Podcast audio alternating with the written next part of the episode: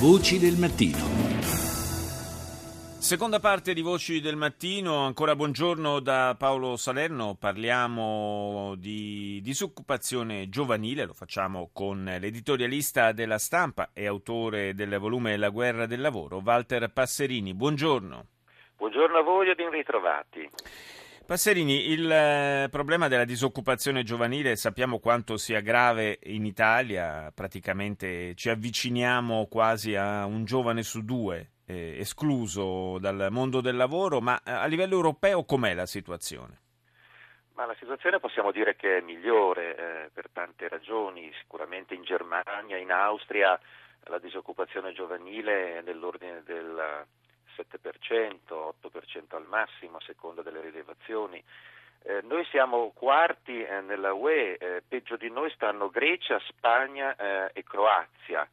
Eh, e questo rispecchia diciamo, la trascuratezza, l'inadeguatezza dei provvedimenti eh, che noi cerchiamo di rivolgere ai giovani, perché vedete, parlare di giovani, occuparsi dei giovani vuol dire occuparsi del futuro, vuol dire cominciare a costruire il futuro. E non, soltanto, e non soltanto il futuro, non soltanto il futuro dei giovani, ricordiamolo, perché dal no, lavoro dei giovani dipende anche poi il, eh, la tenuta del sistema previdenziale, per cui insomma sono in ballo anche le pensioni del prossimo futuro. Ah, certamente, ma per esempio in ballo anche eh, la guerra delle competenze che nel mio libro cerco di, di, trattare, perché la guerra del lavoro è soprattutto guerra delle competenze.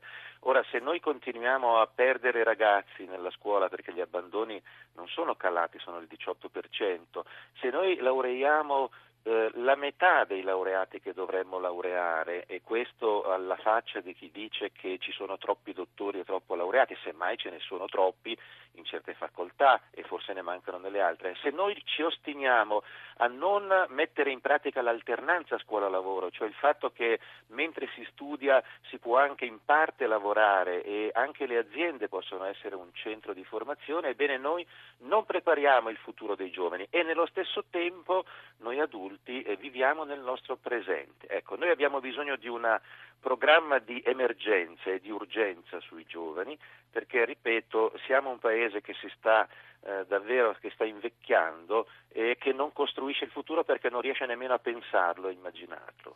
Ma che cosa fa la differenza così tanto? Perché le percentuali di ragazzi senza lavoro, abbiamo sentito poco fa, eh, sono veramente la differenza tra noi e alcuni altri paesi europei è impressionante. Che cosa fa così tanto la differenza? Ma sicuramente la inadeguatezza dei servizi all'impiego, perché vedete negli altri paesi il lavoro viene ricercato e eh, programmato, si fanno sistemi di monitoraggio sui fabbisogni di tipo occupazionale formativo, da noi è un po' tutto, non dico artigianale perché offenderei gli artigiani, è un po' tutto eh, da dilettanti. Ecco, i servizi all'impiego vuol dire la rete dei servizi che aiutano non solo i giovani a trovare lavoro. Il rapporto scuola-lavoro è un secondo punto che non funziona nel nostro paese, abbiamo una separazione netta, ci manca quella educazione terziaria non accademica, mi spiego meglio, Germania, persino la Svizzera, insomma la Francia, hanno due canali dopo, il, dopo, dopo la scuola media, la primaria e, e dopo le scuole medie inferiori. Ecco, noi di fatto a un certo punto abbiamo un unico canale che è quello che porta alla università mentre invece negli altri paesi proprio lì dai 15, 16, 17 anni hanno quella che si chiama la formazione professionale, che in Italia fa arricciare il naso ed è considerato un canale di serie B e poi manca il post diploma. Ecco, i tecnici tedeschi, svizzeri, francesi, inglesi vengono formati da questo binario che ha parità, pari dignità rispetto all'università. Quindi noi abbiamo una formazione universitaria diciamo pure astratta. Mm, mm. Quindi e diciamo poi, un approccio un po' vecchio rispetto alla realtà. Eh, ma sì, un impianto diciamo molto buono, mm, di tipo ottocentesco, molto buono per chi vuole eh, dedicarsi a certi tipi di studi, ma assolutamente inadeguato appunto per gli aspetti. Noi dovremmo usare, l'Europa ci chiede di usare la VET, eh, Vocational Educational Training, vuol dire alternanza, apprendistato, istruzione tecnica e autoimprenditorialità. Ecco, noi su questo siamo estremamente deboli.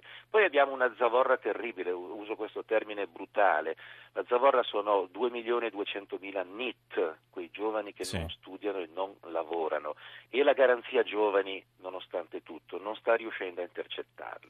Eh, l'ultimo aspetto che forse va sottolineato è che comunque questo è un fenomeno generale, non riguarda solo il nostro paese, e che anche chi trova lavoro tra i giovani lo trova comunque a condizioni economiche decisamente peggiori rispetto al passato. Sì, e qui si insinua quello che è l'altra malattia che è molto adulta ma è anche purtroppo giovanile, che è la sfiducia. E cioè l'84% secondo l'ultimo Eurobarometro ci dice italiani, ci dice l'84% dei nostri ragazzi, dice che eh, non troverà un lavoro stabile nel proprio futuro, ma un'altra inchiesta, indagine dell'Istituto Tognolo ci dice che l'81% dei ragazzi italiani pensa che se dovrà mai un giorno trovare un futuro, beh, non lo troverà nel nostro paese. E allora la mala bestia in questo momento si chiama sfiducia, noi dobbiamo reagire ma soprattutto utilizzare meno prediche e più pratiche per i nostri ragazzi. Grazie a Walter Passerini, editorialista della stampa e autore, lo ricordo, del volume La guerra del lavoro. Grazie per essere stato nostro ospite.